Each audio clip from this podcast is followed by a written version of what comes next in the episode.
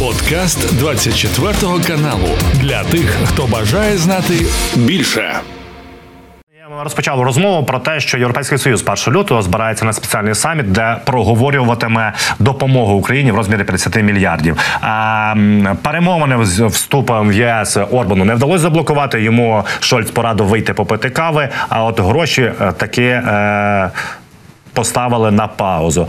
Е, перше люте, пане Руслан, чи це не є запізно, чи це є все нормально прогнозовано? І загалом, що ми можемо говорити про цю допомогу і перспективи її отримання? Ну безперечно, нам хотілося б, щоб допомога вже е, була проголосована, і з січня місяця вона пішла, тому що вона необхідна для покриття і дефіциту бюджету і підтримання нашого балансу, скажімо так, е, фінансового для того, щоб ми могли продовжувати цю війну. Але ну не завжди відбувається так, як як хочеться. Е, я думаю, що будуть буде вжито всіх заходів для того, щоб ця допомога надійшла. Саме головне, щоб вона надійшла, тому що без неї ну тоді буде знаєте ем, такий період коли ми маємо вишукувати свої якісь інструменти і перекривати оцю недостачу, що яку нам якби не, не додали нам. А так я думаю, все таки допомога прийде, буде проголосована е, ця допомога. Якщо навіть так трапиться, що не проголосують цю допомогу, то вже я бачу в відкритих джерелах обговорюються інші механізми надання обходу, скажімо так, блокування Угорщини і обходу е, е, оцих перешкод. Це саме на двосторонньому рівні буде створений фонд, е, і просто без голосування європейського, яке потребує там одноголосної одноголосної підтримки, просто країни скинуться в цей фонд, і е, та сама сума буде надходити Україні на допомогу. І е, чому я переконаний в цьому, тому що Європа, яка дала зелене світло Україні на приєднання до Європейського союзу, ну не, не може сказати А і не сказати Б. От тому допомога буде. Пане Руслане, а от ми говоримо про альтернативні шляхи. Так і про це казав Дмитро Кулеба. Якщо раптом е, забуксує от голосування е, в самому європейському союзі, я так розумію, це будуть двосторонні угоди, і е, в, в це важче домовлятися, тому що потрібно багато раундів зустрічей з багатьма країнами, а не одночасно на європейському союзі. Чи як це виглядатиме? Ні, це я думаю, це третій варіант. Взагалі, якщо взагалі все погано буде. Я думаю, що буде другий варіант. Просто підуть від оцих процедур європейських, де треба створювати фонд від від Європи, від Європейської комісії і наповнювати. І за це рішення мають проголосувати всі. Я думаю, просто перенесуть і скажуть, що от створюється якийсь е, формально фонд, а країни наповнюють ну на рівні Європи. А країни наповнюють цей фонд певними сумами, і потім уже з цього фонду надається допомога від Європи, але не від Європейського союзу, скажімо так, е, а від цього фонду якогось там, ну фонд миру, умовно кажучи.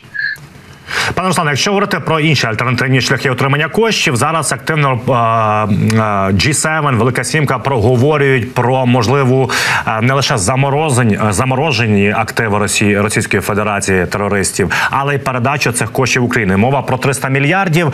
Чому раніше не відважувалась передати ці кошти, бо мовляв, потім е, в судах Росія може відсудити назад ці гроші, і це буде удар по репутації. Зараз, начебто, знайшли якісь шляхи.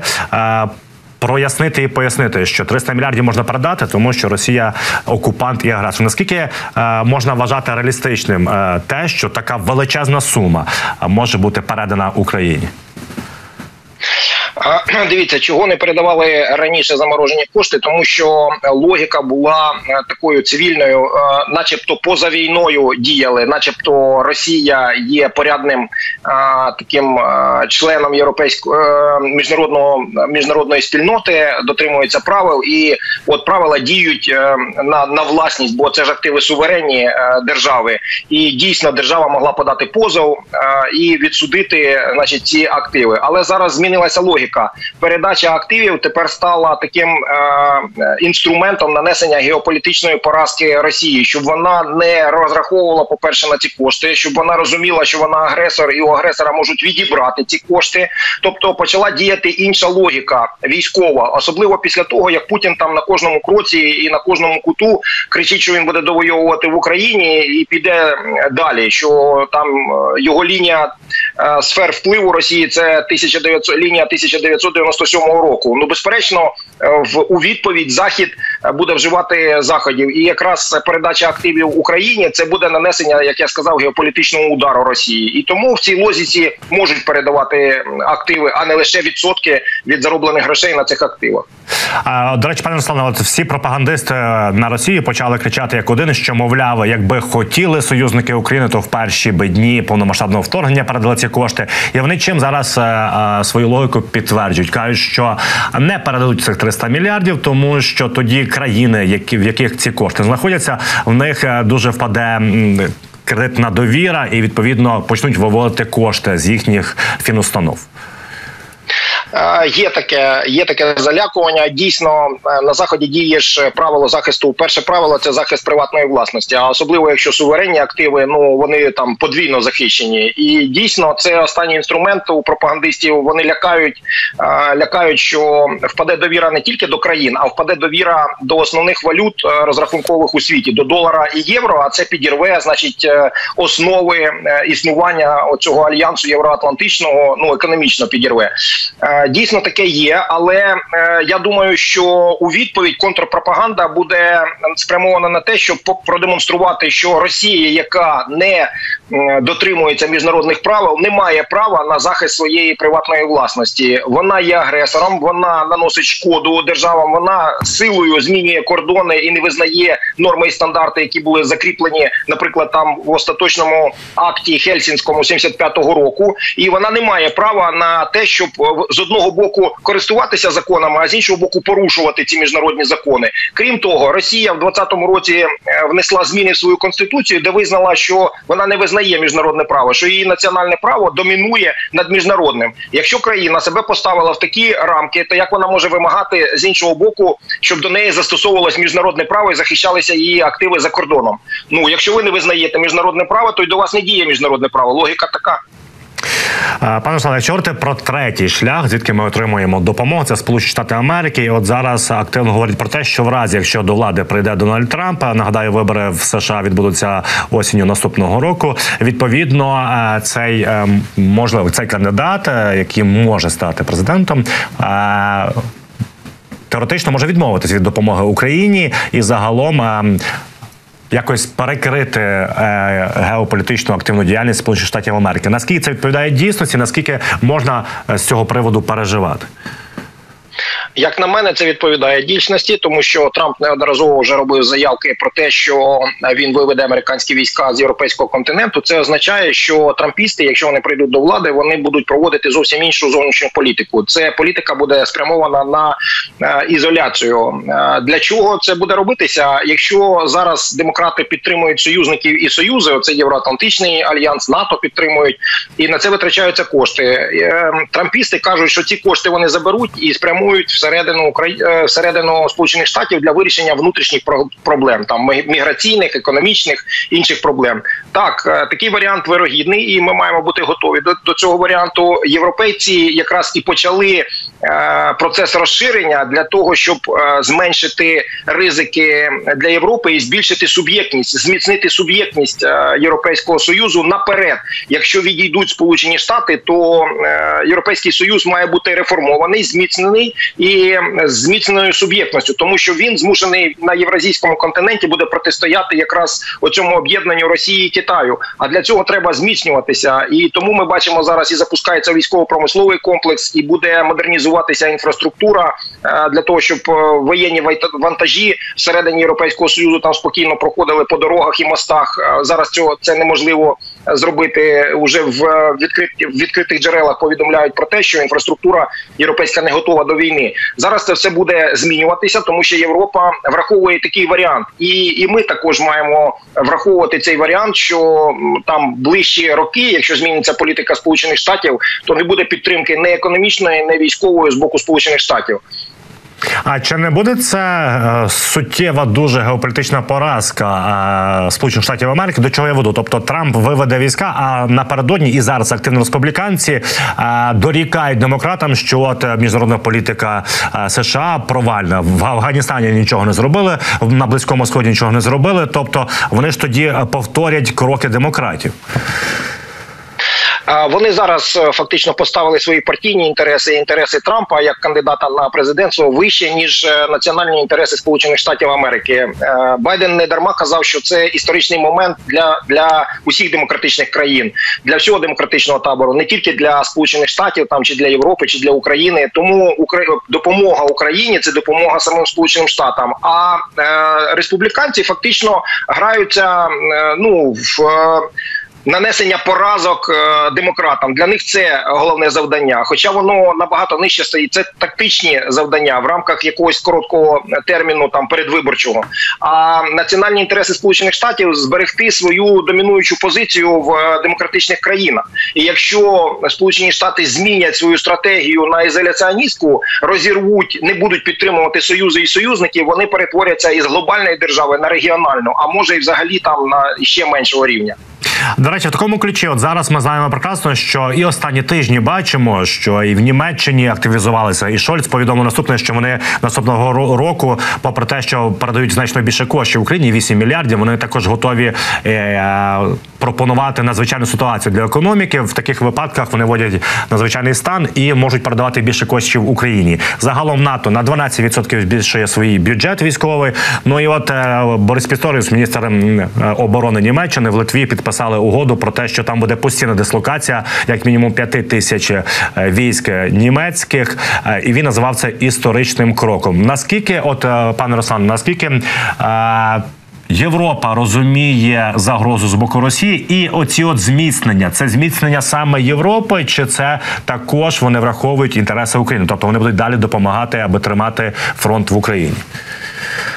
Так, вони будуть підтримувати Україну і надалі, тому що Україна виграє для них час, щоб вони перебудувалися. Вони відійшли від мирної логіки співіснування з Росією на євразійському континенті. Вони зрозуміли, що Росія не зупиниться на Україні, і вони відмовилися від цієї логіки, про що свідчить зміна а, стратегії Німеччини тому що Німеччина це був був ключ е, від Європи для Росії. Вони встановлювали стосунки ще з 70-х років, е, коли була е, холодна війна, протистояння заходу і Росії. Пам'ятаєте, ці трубопроводи потягнули там нафта в обмін на труби, потягнули трубопроводи до до Німеччини. І Німеччина отримала енергоносії в надії на те, що країни, які торгують, вони не будуть воювати. Що таким чином вони е, змінять ситуацію цього протистояння на кооперацію. Але от зараз, тільки через два роки війни в Україні, Німеччина змінила свою позицію. Вона зрозуміла, що Росія, крім війни, нічого іншого не вміє і не хоче.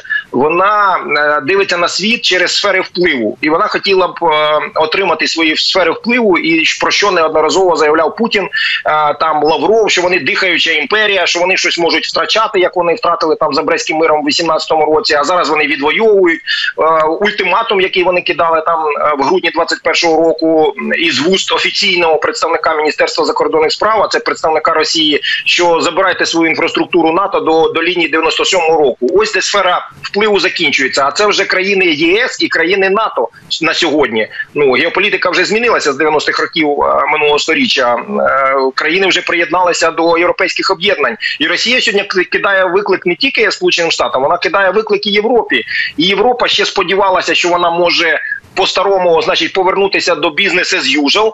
Два роки вони тягнули. Вони були, начебто, нейтральні, гралися в нейтральність. Зараз вони кардинально змінили е, ставлення до Росії, і про що свідчать оці останні кроки? Що вони переміщують бригаду свою німці, переміщують е, у Литву, що підписуються угоди там про надання більше зброї Україні, що закладається бюджет вдвічі більшої підтримки України. Тобто вони розуміють, що Україна як щит зараз, який стримує е, росіян вона дає е, час Європі на трансформацію на на запуск свого військово-промислового комплексу, на розширення інфраструктури всередині Європи, підготовка її до війни, щоб спокійно переходили вантажі е, там з одної країни в іншу, тому що до цього часу е, європейські країни живуть е, у лозіці такої мирної логіки, якісь там пости ще є, якісь затримки, мости не готові для перевезення важкої техніки. Все це треба прибирати. А для цього потрібен час. Так, от щоб виграти цей час якраз і будуть збільшувати фінансування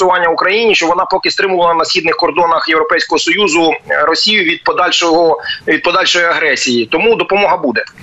Пане Руслан, на завершення, от е, підписав указ Путін про те, що тепер буде діяти спрощений режим отримання російського громадянства для е, громадян Молдови, Білорусі, Казахстану. Чи це є вид гібридної війни і мета взагалі е, терористів Росі, Російської Федерації е, на наступні роки не безпосередньо? Влаштовувати вторгнення як в Україну, а просто влаштовувати хаос і безпорядки на кордоні з е, демократичним світом. Цей інструмент спецслужб е, втратив свою актуальність, як на мене. Чому тому, що до того як Росія е, пішла війною на на Україну, е, до неї було зовсім інше ставлення. Вона була вона себе позиціонувала як друга держава в світі. Вона щось хотіла домовлятися там про розподіл сфер впливу сполученими штатами. Вона е, мала потужну армію, е, начебто потужну економіку. Нам казали, що там е, маса грошей, що там пенсії високі. Ну тобто такий імідж створювався якоїсь, знаєте, перспективної перспективної країни. І через паспорти так вони використовували це як інструмент тиску на, на сусідні сусідні країни. Зараз всі зрозуміли, що ніяка це не не перспективна імперія чи країна. Вона не дає ніякого плану світлого майбутнього. Вона розвалюється, вона йде на дно. Це і сьогодні вона ізольована. Це ізгой в міжнародних стосунках. Тому їхні паспорти взагалі нічого не не вартують, і, і ніхто їх брати не буде. Звідти навіть е, їдуть е, мігранти, які приїжджали там, е, працювали в Росії. Вони повернулися у Центральну Азію, там е, тому що невигідно вже працювати в Росії. Плюс е, Росія не може навіть спертися на свій силовий, е, так би мовити, ну на на силову да, на, на силову складову, на свій блок силовий, тому що нема блоку. Бачу, що сиплеться сама Росія, сипляться всі структури, які вона створювала: Євразес, ОДКБ. Вона втрачає впливи на Кавказі, в Центральній Азії. Тому ну які паспорти вони можуть пропонувати паспорти, але їх ніхто брати не буде, тому що з цими паспортами куди можна буде виїхати? В Північну Корею на туризм чи чи, чи в Китай по на туризм. Ну все це ну в Іран ще можна буде поїхати. Ну і ще в одну-дві країни в Африці, і все. Так е, паспорт український порівняти зараз і паспорт російський. Нам півсвіту, дві третини світу відкриті, а російському паспорту три країни. Так хто його буде брати? Кому він потрібен? Пане Слава, дякую за цю розмову. Це був подкаст для тих, хто бажає знати більше. Підписуйся на 24 канал у Spotify, Apple Podcast і Google Podcast.